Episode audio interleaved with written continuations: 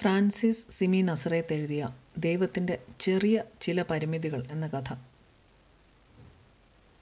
Mark സുഖബർഗ് തന്റെ വിസ്തൃതമായ എസ്റ്റേറ്റിൽ ഒരു പന്നിയെ അറുക്കുകയായിരുന്നു. അതിന്റെ ഉരുണ്ട ചെവികൾ കുളമ്പുകൾ പിങ്ക് നിറമുള്ള ചുരുണ്ട വാൽ ഇതൊക്കെ അയാൾ ഓരോന്നായി അറുത്തു മാറ്റി. പന്നിയുടെ പിൻകാൽ അതിന്റെ സന്ധികളിൽ വെച്ച് കൃത്യമായി മുറിച്ചെടുക്കാൻ കത്തി ആഴ്ത്തുമ്പോഴാണ് എമിലി നടന്നു വന്നത്. അയാൾ പന്നിയെ വൃത്തിയായി അറുക്കുന്നത് നോക്കിക്കൊണ്ട് പന്നിക്കുഴിയുടെ ചുറ്റുമുള്ള അഴികളിൽ പിടിച്ച് അവൾ നിന്നു. പിന്നെ അലസമായി മാർക്ക് നാളെ രണ്ടായിരത്തി മുന്നൂറ്റി പതിനാല് പേർ ആത്മഹത്യ ചെയ്യും എന്ന് പറഞ്ഞു. സുഖബ് പന്നിയെ അറുക്കുന്നത് തുടർന്നു. ബേക്കൺ അയാൾക്ക് ഇഷ്ടമുള്ള ഭക്ഷണമായിരുന്നു.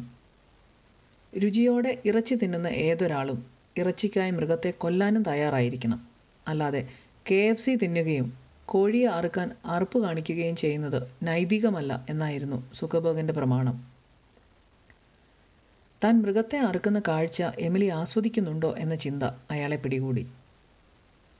കഴുത്ത് തിരിച്ച് അവളെ നോക്കിയപ്പോൾ അവൾ കാര്യമാത്ര പ്രസക്തമായി ചാവാൻ പോകുന്നവരുടെ പട്ടിക കാണണോ? എന്ന് ചോദിച്ചു.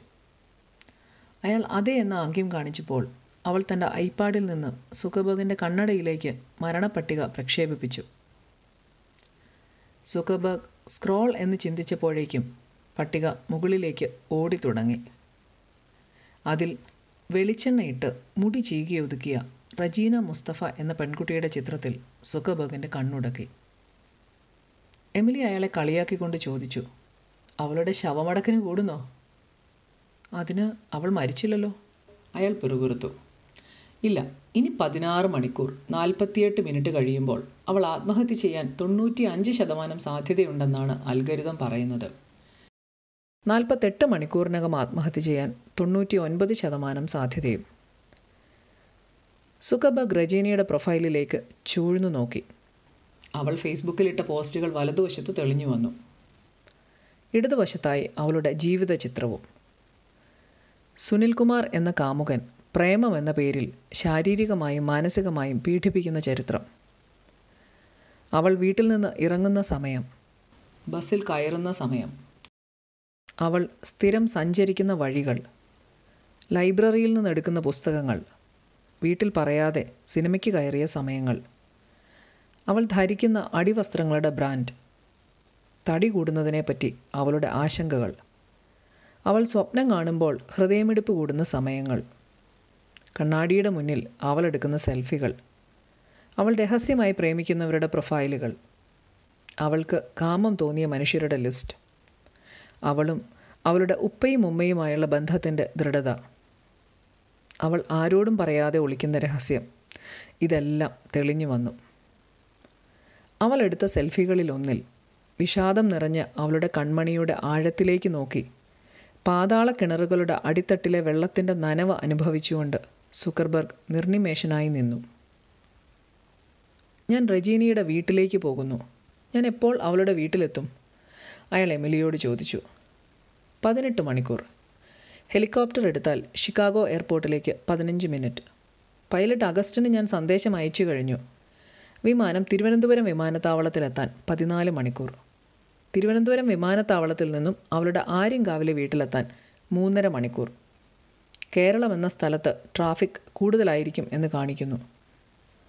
അത് പറ്റില്ല. അവളുടെ ശവമടക്കിനല്ല ഞാൻ പോകുന്നത്. എനിക്ക് പതിനാല് മണിക്കൂറിനകം അവളുടെ വീട്ടിലെത്തണം. അയാൾ പന്നിക്കുഴിയിൽ നിന്ന് കയറി കയ്യുറകൾ ഉരിഞ്ഞുകൊണ്ട് പറഞ്ഞു ഞാൻ നാളത്തെ മീറ്റിങ്ങുകൾ ക്യാൻസൽ ചെയ്യുകയാണ് എന്ന് പറഞ്ഞുകൊണ്ട് എമിലി ഐപാഡിൽ ഏതൊക്കെയോ ആപ്പുകളിൽ ഞെക്കിയപ്പോൾ സുഖബർഗിനടുത്തേക്ക് ഒരു ഇലക്ട്രിക് വാഹനം വരികയും അതേസമയം തന്നെ അല്പമകലെ ഒരു പൈലറ്റ് ഓടിച്ചെന്ന് ഹെലികോപ്റ്റർ സ്റ്റാർട്ടാക്കുകയും മിനിറ്റുകൾക്കകം സുഖബർഗിനെ വഹിച്ചുകൊണ്ട് ഹെലികോപ്റ്റർ ഉയരുകയും ചെയ്തു. ബോസ് ഇവൾക്ക് മാത്രം എന്താ ഇത്ര പ്രത്യേകത? ദിവസവും എത്ര പേർ ആത്മഹത്യ ചെയ്യുന്നു? ഹെഡ്ഫോണിൽ എമിലിയുടെ ശബ്ദം മുഴങ്ങി. എന്തോ എനിക്കിവളെ രക്ഷിക്കണമെന്ന് തോന്നുന്നു. രക്ഷിച്ചിട്ട് എന്ത് ചെയ്യാനാണ്? ഒന്നും ചെയ്യാനില്ല. നോക്കൂ എമിലി ചിലപ്പോൾ നമ്മൾ കണ്ടുമുട്ടുന്ന ഒരാൾ. അയാളുടെ ഒരു നോട്ടം. ആർദ്രമായ പുഞ്ചിരി. കരുണയുള്ള ഒരു വാക്ക്. ഇത്രയൊക്കെ മതിയാകും ജീവിതത്തിനും മരണത്തിനും ഇടയിലുള്ള നൂൽപ്പുഴ കടക്കാൻ അല്ലേ? നാർസിസ്റ്റുകൾക്ക് സ്വന്തം സൗന്ദര്യത്തിലും കഴിവിലും വലിയ മതിപ്പാണല്ലേ? ആണെന്ന് കൂട്ടിക്കോ. അവളിപ്പോൾ എന്ത് ചെയ്യുന്നു? മാർക്ക് കേരളത്തിൽ ഇപ്പോൾ രാവിലെ ഏഴ് മണിയായി. അവൾ ഇന്നലെ ഒരു മണിക്കൂറും പത്ത് മിനിറ്റ് മാത്രമാണ് ഉറങ്ങിയത്. അവളുടെ കയ്യിലെ ഫിറ്റ്നസ് ബാൻഡ് പറയുന്നത് ഇപ്പോൾ അവൾ കിടക്കയിൽ കണ്ണുമിഴിച്ച് കിടക്കുകയാണെന്നാണ്. ശരി. ഇടയ്ക്കിടെ വിവരങ്ങൾ എന്നെ അറിയിച്ചുകൊണ്ടിരിക്കൂ. സുഖബർഗ് തന്റെ കണ്ണടയും ഹെഡ്ഫോണും ഊരിമാറ്റി. ഷിക്കാഗോ ഒഹയർ വിമാനത്താവളത്തിൽ ഹെലികോപ്റ്ററിനടുത്ത് വന്ന കാറിലേക്കും കാറിൽ നിന്ന് പറക്കാൻ തയ്യാറായി നിന്ന് തന്റെ സ്വകാര്യ വിമാനത്തിലേക്കും കയറി. വിമാനത്തിനുള്ളിലെത്തി തന്റെ ചോരക്കറയും ചെളിയും പുരണ്ട വസ്ത്രങ്ങൾ ഊരിമാറ്റി ഷവറിലെ ചൂടുവെള്ളത്തിൽ ദീർഘനേരം കുളിച്ചു. തന്റെ നാർസിസത്തെപ്പറ്റി എമിലി പറഞ്ഞത് ഓർത്തുകൊണ്ട് തന്റെ മെലിഞ്ഞ ശരീരത്തിലെ പേശികളിലേക്കും നെഞ്ചിലെ ചുരുളൻ രോമങ്ങൾക്കിടയിൽ മുട്ടുപോലെ നിന്ന ആൺമുലകളിലേക്കും നോക്കി. ദേഹമാസകലം ഈർപ്പത്തിനുള്ള ക്രീം പൂശിക്കൊണ്ട് ഉറങ്ങാനുള്ള വസ്ത്രങ്ങൾ ധരിച്ചു. ബാത്റൂമിന് പുറത്തിറങ്ങിയപ്പോഴേക്കും പരിചാരകൻ വിമാനത്തിലെ വെളിച്ചം അണച്ചു. സുഖബർഗ് അരണ്ട നീല വെളിച്ചത്തിൽ ഉറങ്ങാൻ കിടന്നു. എത്ര ശ്രമിച്ചിട്ടും ഉറക്കം വന്നില്ല. അയാൾ തന്റെ മാക്ബുക്ക് തുറന്ന് റജീനിയുടെ ഫേസ്ബുക്ക് സന്ദേശങ്ങൾ വായിച്ചു തുടങ്ങി. മെസ്സേജ് പോസ്റ്റ് ചെയ്തത് പത്ത് മണിക്കൂറുകൾക്ക് മുൻപ്. ഇരുണ്ട മുറികളെയും തുറക്കാനാവാത്ത വാതിലുകളെയും എനിക്ക് പേടിയില്ല. വെളിച്ചത്തിന്റെ വിത്തുകൾ വിതച്ച പൂന്തോട്ടങ്ങൾ എന്നെ കാത്തിരിക്കുന്നു. അതിനടിയിൽ മലയാളികളുടെ ലൈക്കുകളും തമാശ കമന്റുകളും ഒരാൾക്ക് പോലും അവൾ ശവപ്പെട്ടിയെ പറ്റിയാണ് സംസാരിക്കുന്നതെന്ന് മനസ്സിലാവാത്തതെന്താ എന്ന് സുക്കബർഗ് അത്ഭുതപ്പെട്ടു. അടുത്ത മെസ്സേജ്. പോസ്റ്റ് ചെയ്തത് ആറ് മണിക്കൂറുകൾക്ക് മുൻപ്. ഞാൻ പോകുന്നു. ഒരു ശവം നാറി പൂവായി പുനർജനിക്കുമോ? ഇതിനടിയിൽ മലയാളികളുടെ ലൈക്കും ലവ് ചിഹ്നങ്ങളും. Hi how are you? തുടങ്ങിയ അർത്ഥമില്ലാത്ത കമന്റുകൾ. ഇടയ്ക്ക് ഇടുക്കിയിൽ നിന്ന് അൻപത്തിനാല് വയസ്സുള്ള മത്തായി എന്നയാൾ ഭാര്യ ടി വി കണ്ടുകൊണ്ടിരിക്കെ അയാളുടെ ബാത്റൂമിലിരുന്ന് റജീനയ്ക്ക് അയച്ച അശ്ലീല മെസ്സേജുകൾ. എല്ലാ സ്ത്രീകളെയും ഫ്രണ്ട് ലിസ്റ്റ് ചേർക്കുകയും ഒരു പരിചയവുമില്ലെങ്കിലും അവർക്കെല്ലാം അശ്ലീല മെസ്സേജ് അയക്കുകയും ചെയ്യുന്ന മനുഷ്യൻ. മത്തായി കോപ്പി പേസ്റ്റ് ചെയ്ത അവളുടെ അവയവ വർണനകൾക്ക് മറുപടിയായി റജീന ഒരു സ്മൈലി അയച്ചിരിക്കുന്നു. മത്തായി ഞാനങ്ങോട്ട് വരട്ടെ എന്ന് ചോദിച്ചിരിക്കുന്നു. മറുപടിയായി റജീന ദയവ് ചെയ്ത് വരൂ ഇതാ എന്റെ വീട്ടഡ്രസ് എന്ന് പറഞ്ഞ് അഡ്രസ്സും ഫോൺ നമ്പറും അയച്ചു കൊടുത്തിരിക്കുന്നു. മത്തായിയുടെ ലൊക്കേഷൻ സുഖബഗ് നോക്കി. അയാളിപ്പോൾ വൈദ്യുത വകുപ്പിന്റെ ഓഫീസിലിരുന്ന് കമ്പ്യൂട്ടറിൽ മനോരമ സൈറ്റിലെ രാഷ്ട്രീയ വാർത്തകൾ വായിക്കുകയാണ്. റജീനിയുടെ സ്റ്റാറ്റസ്. നാളെ നിങ്ങളെ ഞാൻ ശല്യപ്പെടുത്തില്ല. അതിനടിയിലും ലൈക്കുകൾ പരിഹാസ കമന്റുകൾ. ഇന്നത്തെ ശല്യം നിർത്തുമോ? നാളെ ഞങ്ങളും ശല്യപ്പെടുത്തില്ല. ഹായ് ഹവയ്യോ തുടങ്ങിയ കമന്റുകൾ. സുഖബഗ് ലാപ്ടോപ്പ് മാറ്റിവെച്ചു. വീണ്ടും കണ്ണടച്ചു കിടന്നു.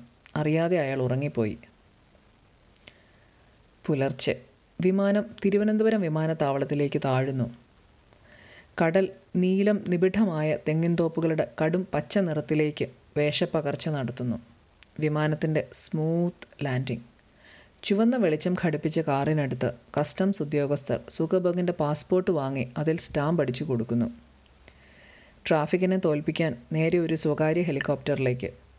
കുളങ്ങൾക്കും ക്ഷേത്രങ്ങൾക്കും പള്ളികൾക്കും ചന്തകൾക്കും നൂലുപോലെ നീളുന്ന ട്രാഫിക്കിനും രാഷ്ട്രീയ ജാഥകൾക്കും മീതെ പറന്ന് ഹെലികോപ്റ്റർ ആരിക്കാവിലേക്ക് സമയം ഇപ്പോൾ വൈകിട്ട് ആറ് മണി. താൻ യാത്ര തുടങ്ങിയിട്ട് കൃത്യം പന്ത്രണ്ട് മണിക്കൂർ. ഹെമിലിയുടെ മെഡിക്കൽ അയാൾക്ക് മതിപ്പ് തോന്നി. റജീനയുടെ വീട്ടിൽ നിന്ന് ഒരു കിലോമീറ്റർ അകലെ സർക്കാർ ഗസ്റ്റ് ഹൗസിൽ അയാൾ ഹെലികോപ്റ്റർ നിർത്തിച്ചു. ഇവിടെ അയാളെ കാത്തുനിന്ന സർക്കാർ ഉദ്യോഗസ്ഥരും പോലീസുകാരും സുഖബർഗിന് കൈകൊടുത്തു അവരോട് സംസാരിക്കാൻ നിൽക്കാതെ അയാൾ തന്റെ ഫോണിലെ മാപ്പ് പിന്തുടർന്ന് റജീനയുടെ വീട്ടിലേക്ക് നടന്നു. തന്നെ പിന്തുടർന്ന ആൾക്കൂട്ടത്തിനോട് പ്ലീസ് വരരുത് എന്ന് പറഞ്ഞു. എന്നിട്ടും കേൾക്കാതെ സുഖബോഗിന്റെ പിന്നാലെ നടന്ന ആൾക്കൂട്ടത്തെ പോലീസുകാർ തല്ലി ഓടിച്ചു ഫോണിൽ റജീന മുസ്തഫയുടെ പുതിയ സ്റ്റേറ്റസ്. ദൈവമേ ഞാനിതാ വരുന്നു. നിന്റെ വാതിലുകൾ തുറക്കൂ. സുഖബക് തന്റെ നടത്തത്തിന് വേഗത കൂട്ടി. ഓട്ടം തുടങ്ങി. ചെമ്മൺപാതയിൽ കെട്ടിനിന്ന ചെളി തെറിച്ച് അയാളുടെ വെള്ളക്കോട്ടിലേക്ക് പടർന്നു. ഇളം പച്ച നിറം അടിച്ച ഓടിട്ട വീട്. കുരച്ചുകൊണ്ടൊരു ചെറിയ പട്ടി ഓടി വന്നു സുഖബക് അതിനെ താലോലിച്ചുകൊണ്ട് ഓടിച്ചെന്ന് റജീനിയുടെ വീടിന്റെ കോളിംഗ് ബെൽ അടിച്ചു. പലതവണ അടിച്ചിട്ടും അനക്കമൊന്നുമില്ലാത്തതുകൊണ്ട് വാതിലിൽ മുട്ടി തുടങ്ങി. കിതച്ചുകൊണ്ട് വാതിലിൽ ശക്തിയായി ഇടിച്ചുകൊണ്ടിരിക്കവേ വാതിൽ തുറന്നു. ആരാണ്? ഉറക്കം വരാതെ ചുറ്റും കറുപ്പ് പടർന്ന കണ്ണുകളിൽ പരിഭ്രമവുമായി റജീന.